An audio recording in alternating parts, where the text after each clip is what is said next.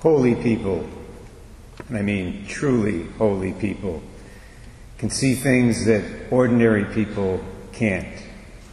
They can perceive God at work in extraordinary ways in situations where other people see nothing out of the ordinary. The thought occurred to me just before Mass.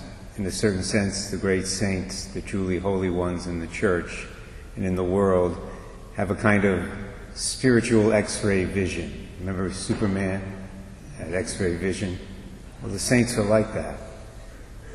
For example, if they had the privilege of observing the visitation when it happened, the event we heard about in today's gospel, most people would say that they saw two pregnant women expressing their love for each other. And that's it.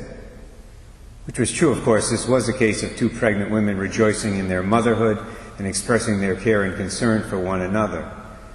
But Mary and Elizabeth, because they were so holy and close to God, saw a lot more. Mary saw God at work in powerful ways in her life and in the world. We see that in her Magnificat, which immediately follows this scene in the Gospel of Luke. Elizabeth perceived a number of things as well. First of all, she perceived the presence of the divine. She perceived the presence of the divine in the womb of her cousin. Notice what she said to Mary. But who am I that the mother of my Lord should come to me? She calls Mary's baby her Lord. That's an insight that came certainly from the Holy Spirit. She also recognized Mary's holiness and God's action in Mary's life. She said, Blessed are you among women, and blessed is the fruit of your womb. Elizabeth was also aware of God's faithfulness. The Lord had made a promise, and Elizabeth was aware of the fact that God was now fulfilling that promise in herself and in our Blessed Mother.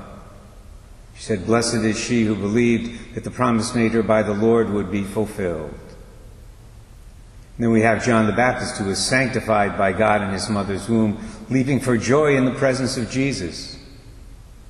Even before his birth, even in utero, John was able to perceive something that almost no one else did. Holy people, truly holy people, can see things that ordinary people cannot. They can perceive God at work in extraordinary ways in situations where other people see nothing out of the ordinary. Let's pray at this Mass that God will make us holy so that we will have that kind of perception in our lives.